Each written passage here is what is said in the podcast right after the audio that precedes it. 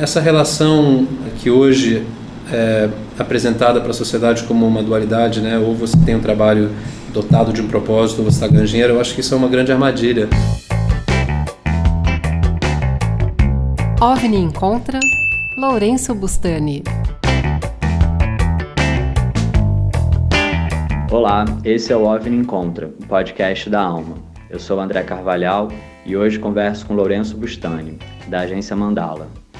Filho de pais diplomatas, ele cresceu em diferentes partes do mundo e estudou ciência política e administração nos Estados Unidos. Hoje, Lourenço usa todo esse conhecimento adquirido para ajudar grandes empresas a unir dois polos aparentemente desconexos, o lucro e o propósito. É, Lourenço, então queria começar com você se apresentando, é, mas mais do que você falar o que, que você faz, né? Enfim, é, queria que você se apresentasse falando um pouco de quem você é, assim, o que, que você acredita, o que, que você gosta, o que, que você vive, sei lá, o que você acha que te define mais do que o teu trabalho. Muito bem. É, bom, quem que eu acho que eu sou? É, acho que eu sou, em, em primeira mão, um ser é, em constante transformação. Estou sempre me questionando, tentando me reinventar, buscando novas aptidões. Então, eu tenho um pouco dessa inquietude é, que faz com que eu não seja nada de forma absoluta em momento algum, né? É, mas dito isso, sou, sou brasileiro com muito orgulho, embora eu tenha nascido e embora eu tenha sido criado fora do Brasil, é, em vários países diferentes, né, o que me deu uma, um, belo repertório, uma exposição cultural bastante ampla, é, ampliou bastante meus olhares e, e é, criou um certo encantamento pela experiência humana, né? É, então eu sou uma, uma, pessoa voltada a pessoas né? e é, me sinto muito vivo nessa interação é, com pessoas conhecidas e pessoas desconhecidas também, né? É, estudei relações internacionais, administração, ciência política nos Estados Unidos. Trabalhei um pouco em banco, trabalhei um pouco em consultoria de gestão em negócios, trabalhei um pouquinho no universo de branding.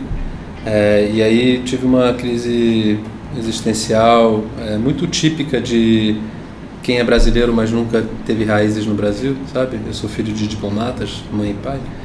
E aí, uns 12 anos atrás, decidi voltar para o Brasil e aqui me encontrei. É, é, e a, acabei empreendendo também aqui, né? É, trabalhando com consultoria é, e hoje trabalhando também com é, produção de alguns eventos, fazendo um pouco de mentoria também.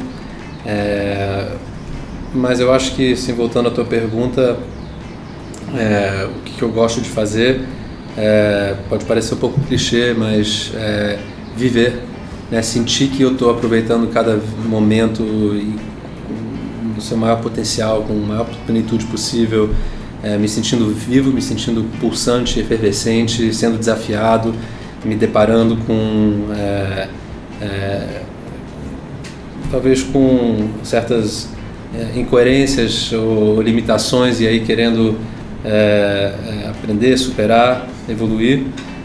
Então, encontros e lugares que despertem essa essa busca para mim é, é onde me sinto vivo, é onde eu quero estar, né? É, tenho essa sensação, não sei de onde que vem, mas que o tempo é curto, que a gente precisa agir, a gente precisa fazer as coisas, né? Tomar as rédeas da nossa vida. Então, pessoas e lugares que aceleram esse processo para mim é, é, onde eu quero estar, né? É o tipo de energia na qual eu quero fazer parte. Legal.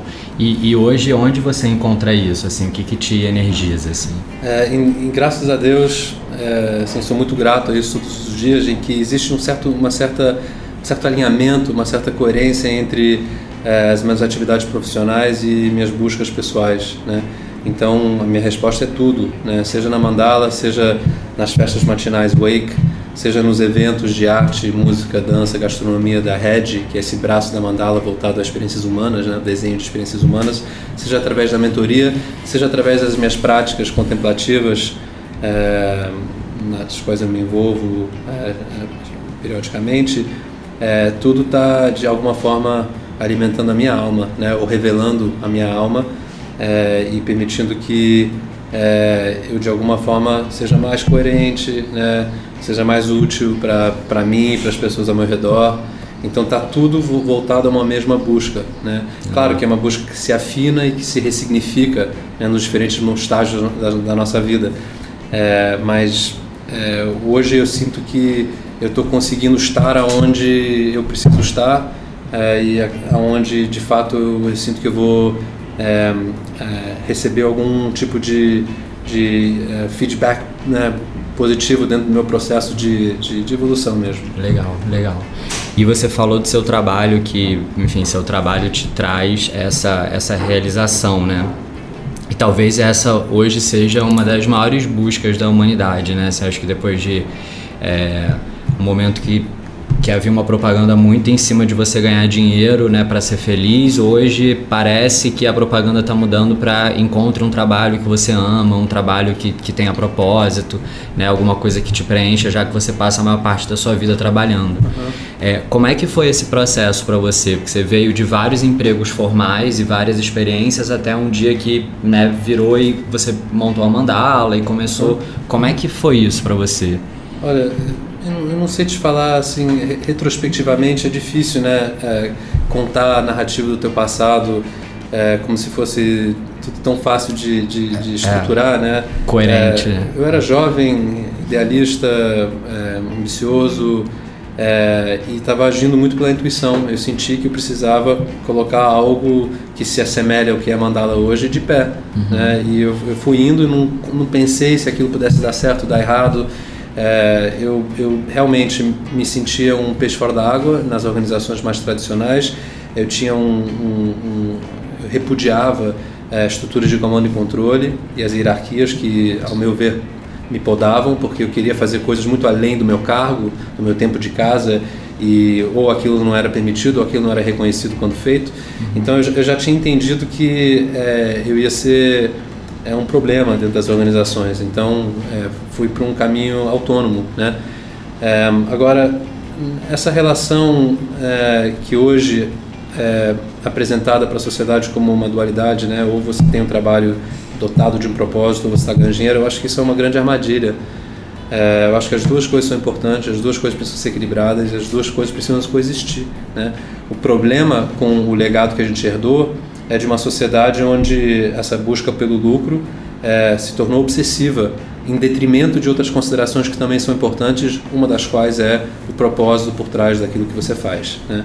Então, o que a gente está fazendo agora é calibrando isso, né? porque a gente viu que essa, essa ponderação excessiva, desproporcional, voltada a lucro, ganhar dinheiro, é, criou certas doenças. Né?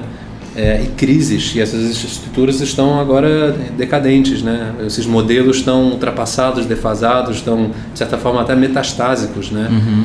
É, então, um novo sistema começa a emergir com um equilíbrio maior. Não quer dizer que a busca pela saudabilidade financeira, a prosperidade financeira não seja importante. Ela absolutamente é importante. Eu acho que seria é, é, muito infeliz e até um pouco elitista eu, eu, eu dizer que a grana não é importante só porque talvez para mim não tenha sido tão difícil quanto para a grande uhum. maioria da população brasileira, né, de ter uma qualidade de vida digna, né, e acesso e oportunidade de ascensão e tudo mais.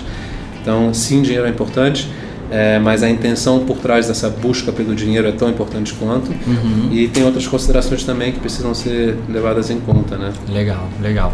E um movimento muito parecido com esse é, hoje vem rolando nas empresas também, né? Assim, de entender também que da mesma forma é, não é só o faturamento, né? Então, o que, que também pode ser essa calibragem na, nas empresas, esse equilíbrio do propósito com, com o faturamento. Uhum.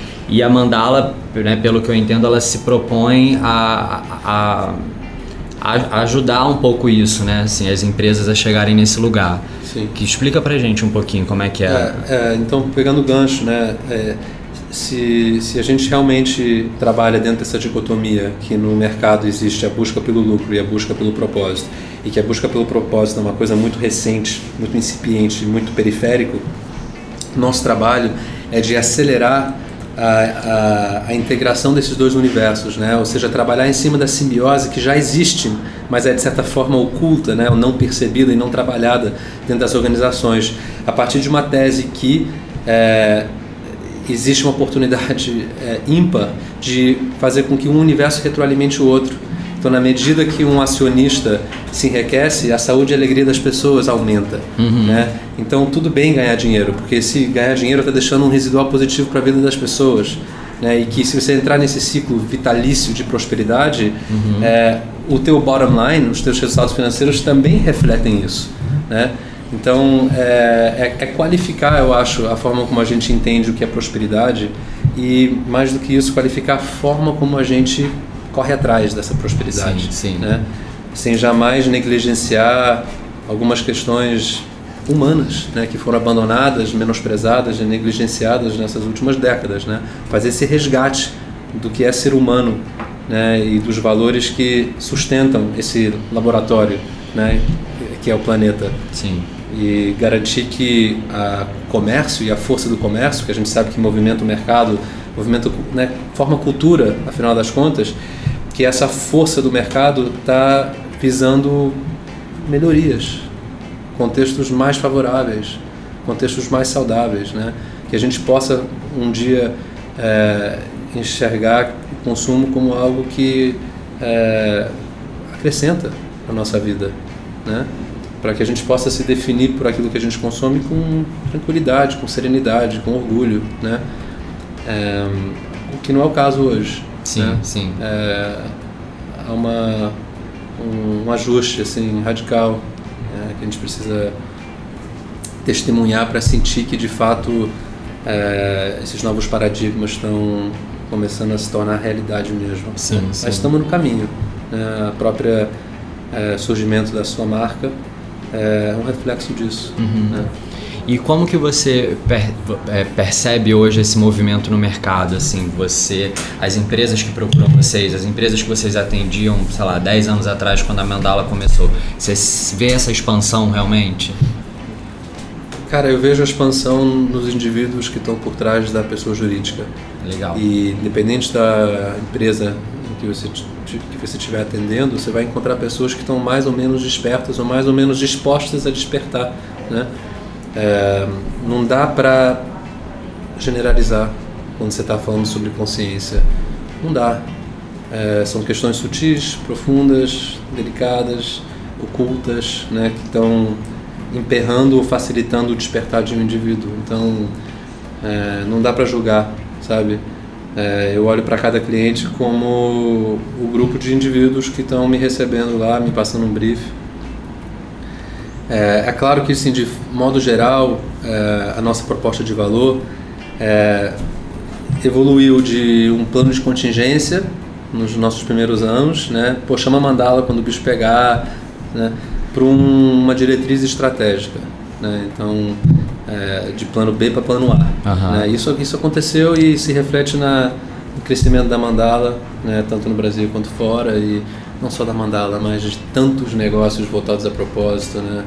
Trazendo um pouco essa, essas reflexões, é, realmente está numa uma curva bem acelerada. E você vê isso também do ponto de vista do cidadão, né, como as decisões de consumo do cidadão estão se qualificando melhor, né, na medida do possível, claro, porque a oferta é limitada. Então, é, é, não dá para generalizar, cada caso é um caso. Uhum. É, queria falar um pouco agora sobre essa questão do consumo, né, que você trouxe um pouco. É, de fato, que você falou, ah, hoje é uma, um desafio, né, uma mudança radical, assim, tem, tem muitas camadas nisso, né, mas eu vejo que é, hoje a gente, assim, tem, tem uma vertente que fala, ah, é, a galera de classe mais baixa nunca teve chance de consumir, agora que ela está tendo a chance de consumir, vem um pessoal falando sobre consumo consciente. É, e por outro lado tem uma galera que fala assim, ah, é, beleza, pode ter propósito, o produto pode gerar impacto, mas no final das contas é consumo. Então a sensação que eu tenho é que, né, obviamente, o, o, consumo ele, ele nunca vai acabar, porque como você mesmo falou, né, o, o consumo ele, ele, ele faz a, tudo isso girar, né, ele, ele gera um emprego, ele gera o faturamento, ele gera o salário. Ele gera vida, né? Ele gera vida, né? Tem é, que alimentar, tem exatamente. que proteger, tem que morar numa casa, assim, isso é consumo, né? É, é não, tipo o ar, a gente consome o ar, né? Assim, a gente consome tudo, tudo né? né? Então tem, enfim, é, é, é muito abrangente. Mas é inquestionável que o que a gente sempre entendeu como consumo está se transformando. E a minha pergunta para você é essa, tipo, hoje o que, que você entende, né, é, como consumo e para onde você sente que ele está indo? É uma pergunta complexa, não sei se eu tenho a resposta, não sei se eu tenho uma tese formada a respeito disso, né? É um assunto que está é, se ressignificando, inclusive para mim, na minha vida pessoal. Uhum. Né? Eu estou percebendo que é, os meus critérios de escolha para um determinado produto estão passando por um rigor é, maior, né? É, mas também estou vendo dificuldade em suprir um pouco essa essa necessidade por rigor com informações que realmente me deem uma visão mais mais clara do né, da cadeia dos produtos que eu estou consumindo e as alternativas e é, é, é, muita informação picoteada, fragmentada, rasa, indisponível, né? Então, independente de quão criterioso você é, quão consciente você é enquanto cidadão, é, tem muito tiro no escuro, né? E, e mesmo querendo ter um, uma cesta né, de produtos e serviços né, justos, transparentes, é, né, com alma, é, invariavelmente, algumas das escolhas de consumo vão ser feitas com base em preço, com base em conveniência, com base na inércia de já ter comprado aquilo durante muito tempo. É, e eu, assim, eu, eu não me vejo é, tendo visões e posturas radicais a respeito disso, sabe? Uhum. É, cada um vai, cada um navega essa mudança da forma como puder e quiser, né? É, não sei te falar se uh, as classes menos favorecidas aspiram por uma coisa ou por outra, porque não, não conversei com todas as integrantes dessas classes e, e tenho uma certa, um certo incômodo né, em, em falar é, desses grupos enormes é, na terceira pessoa. Né? Uhum. Acho que um, é um, um, exercício de hipotetização que geralmente falta embasamento, profundidade, conhecimento de causa. Né? Eu, eu infelizmente, ou, não, é, quando eu estou em São Paulo, eu transito pelos Jardins e pela Vila Madalena, é, pelo Itaim, pela Vila Nova Conceição. É, eu não estou na periferia né, sentindo o que é essa realidade, entendendo o papel do consumo na vida das pessoas. Não tô, eu não, não, não posso opinar né, a respeito disso. Legal, legal. É, mas você falou um pouco de você, né, assim, e, e de alguma forma esse era o objetivo da pergunta. Todas as pessoas que a gente tem conversado e a gente faz essa pergunta, pessoas falam a mesma coisa, né? Tipo, ah, eu não, não posso responder por todo mundo, não sei de todo mundo, mas sei que comigo tá diferente, sei uhum. que hoje eu faço escolhas né, mais conscientes, hoje eu quero ter menos coisa, eu quero morar num apartamento menor, eu quero uhum. carregar, eu quero sentir mais mobilidade, uhum. é, e, e, e, de alguma forma, né, você trouxe um pouco é. disso também. Uhum. É, você acha que a, as empresas elas estão preocupadas com isso, as marcas, é, o mercado, né? Eu acho que sim e dá para analisar um pouco essa questão por várias óticas, né? Mas quando você pensa nas marcas que estão querendo é, mudar de produto ou serviço para experiência, uhum. né? Já nesse pulo do gato, você já ressignifica o que é o consumo, uhum. né? Deixa de ser uma coisa material com um tempo de validade, né, descartável, é, e passa a ser uma coisa que te toca profundamente, que gera uma catarse, que cria novas relações, que deixa um resquício, né?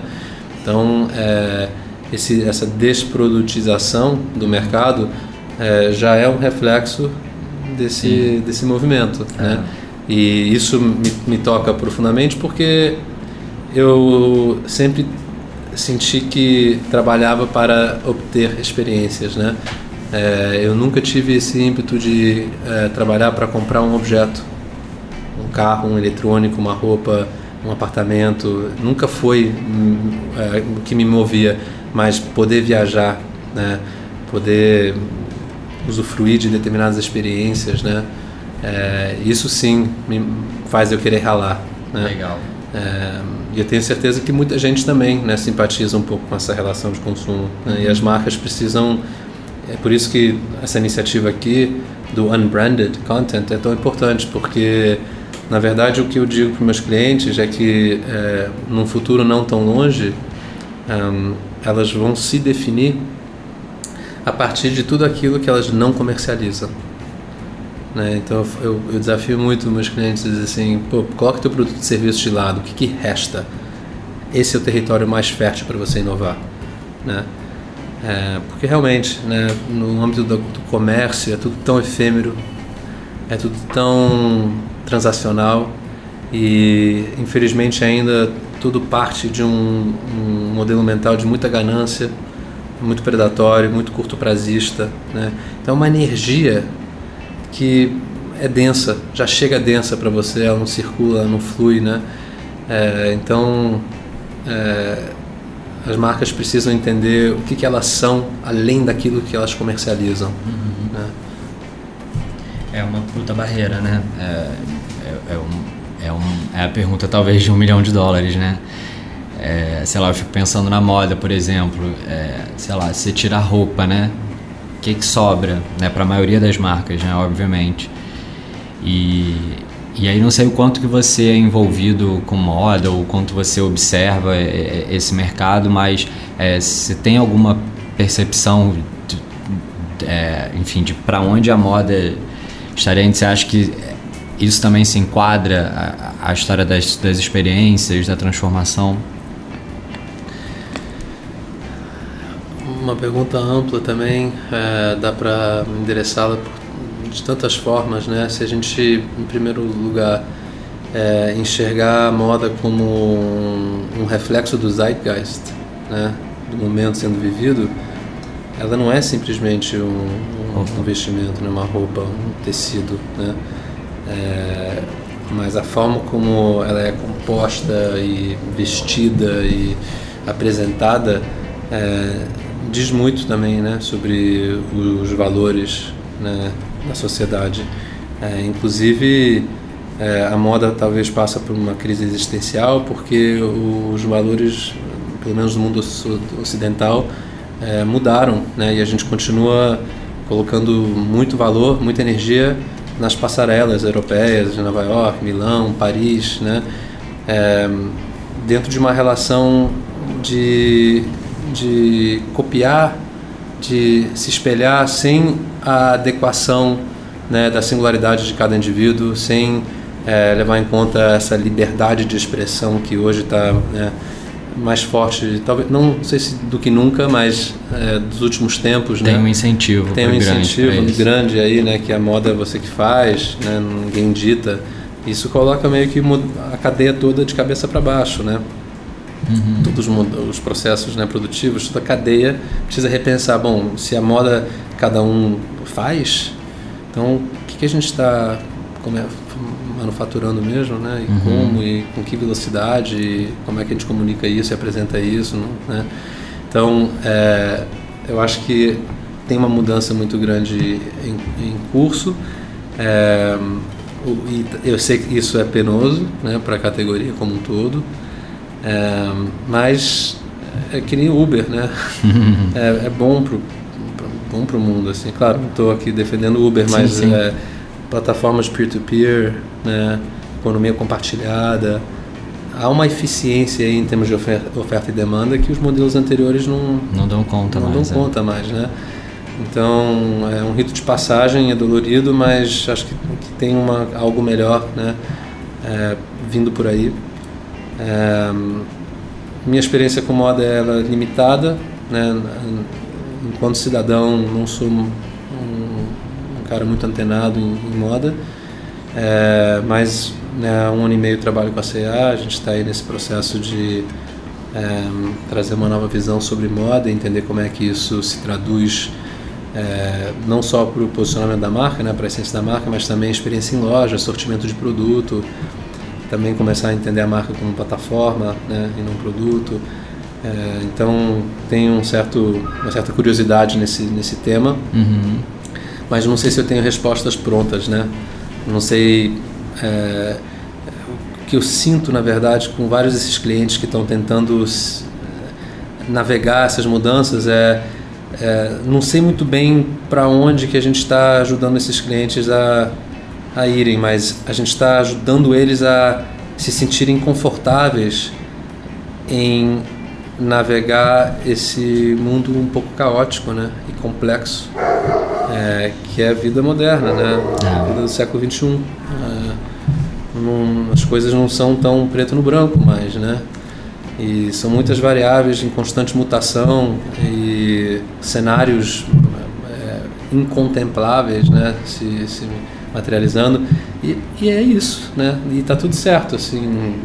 na- viver no caos não quer dizer que, é uma, que precisa ser uma vida sofrida, né? angustiante. É realidade, né? E dentro do caos há uma ordem, né? Uma certa ordem que começa com é, você saber a, a que veio, né? Quem é você, para você mesmo. Uhum. Sim. É, por isso que eu não sei se é uma pergunta de um milhão de dólares, Uhum. porque é uma pergunta razoavelmente simples, né? Por que, que eu estou aqui? Por que, que eu acordei hoje de manhã?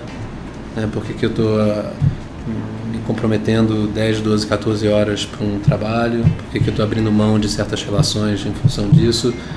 Essas respostas não são tão caras de responder, é, mas com certeza acho que elas re- requerem um, um compromisso consigo mesmo, né? De aprofundar, de estar num estado de vigília para ter essa certeza de que você não está trilhando um caminho muito distante da tua verdade por motivos rasos que depois a conta chega e você sofre com isso. Então, acho que tem sim aí uma necessidade de, de ter um diálogo interno, uma autocrítica, porque diante de tantas mudanças é razoável é, entender que as pessoas às vezes perdem um pouco o chão, Uhum. né?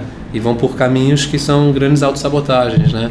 Então tem que ter um pouco dessa dessa consciência, né? Dessa autoconsciência, um pouco disso que é, a gente promove nos nossos clientes, né?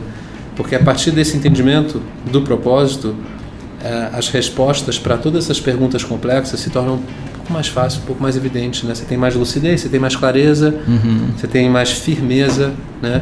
E isso torna a tomada de decisão um pouco mais fluida, menos dolorosa e com menos tiro no escuro também. OVNI encontra Lourenço Bustani.